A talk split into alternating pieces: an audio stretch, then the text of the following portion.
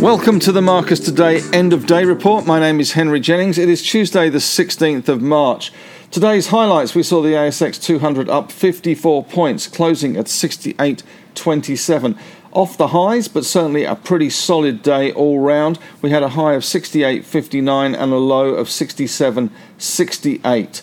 We are seeing the Chinese pollution crackdown hurting some of the iron ore stocks, with BHP and Rio both down today, with BHP off 2.2% and Rio down 1.1%. Big banks, though, back in favour. The big bank basket rose to $166.72. We saw the all-tech index up 2.4%.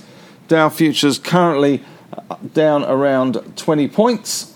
And gold rising to 22.36 in Australian dollar terms, with the 10-year yield falling to 1.68%. Aussie dollar steady at 77.51. Bitcoin, though, crumbling today, well and truly off its highs over the weekend. It does seem as if the weekend sees the enthusiasm to the max. And now we're trading around 54,300, having been up around $61,000 over the weekend. Asian markets currently firm, with Japan up 0.4% and China up 0.3%. The story of the day really has been the RBA minutes, which came out at 11:30. Up till then, the market was drifting higher, but certainly no real enthusiasm. But we did see the RBA statement reinforcing lower for longer on interest rates, unconcerned about bond yields, and also more concerned about getting wage inflation back on the agenda. So the market took that in a very positive light. Healthcare playing some catch-up as well today. We saw CSL starting to move higher, up 2.3%. Certainly looks like that one has bottomed. That's despite some problems with the AstraZeneca vaccine in Europe. Cochlear joined in the fun, up 1.8%, but we did see the miners, at least the iron ore miners, under some pressure today. BHP falling 2.2%, Rio off 1.1%. Looks like that Chinese crackdown on air pollution from some of the steel mills is taking its toll on that iron ore price, although Fortescue did manage to eke out a 0.7% gain today as Andrew Forrest once again flashes his green credentials. Nothing very much happening in terms of oil stocks today. Woodside slipped 0.6%, Santos down 0.8% as well. But we did see industrials firming across the board. We had Telstra up 0.65%, we had Woolies up nearly 1%, Transurban doing well up 0.7%, and we did see REITs doing quite well today, with Goodman Group the standout up 3.4%, Dexus up 2.9% as they make a play for the AMP Diversified Property Fund, and Centre Group up 1.4%, so all going well there. Tech stocks doing well today as we saw bond yields come back down to 1.68%. The all-tech index up 2.4%, with Xero up just shy of 4%, and Afterpay as well putting in a better day, up 3.1%. In corporate news today, we saw News Corp improving 0.7% after reaching a deal with Facebook.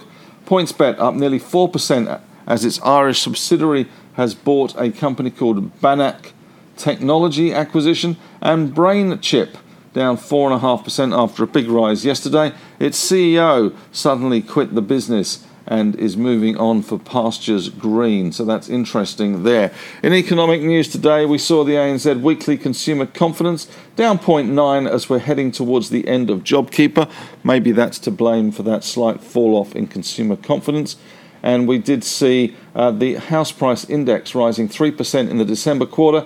Survey was around 1.8%, and Citi now expecting established house prices to grow 10.4% this calendar year, which is a 2.7% forecast upgrade before moderating to a 3% rise in 2022.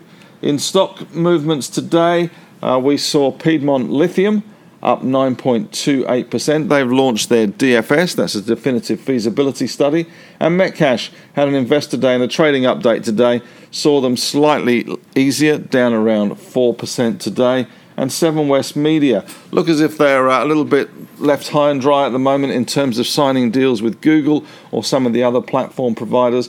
They fell 4.4%, whereas we saw a small rise in News Corp following their deal today.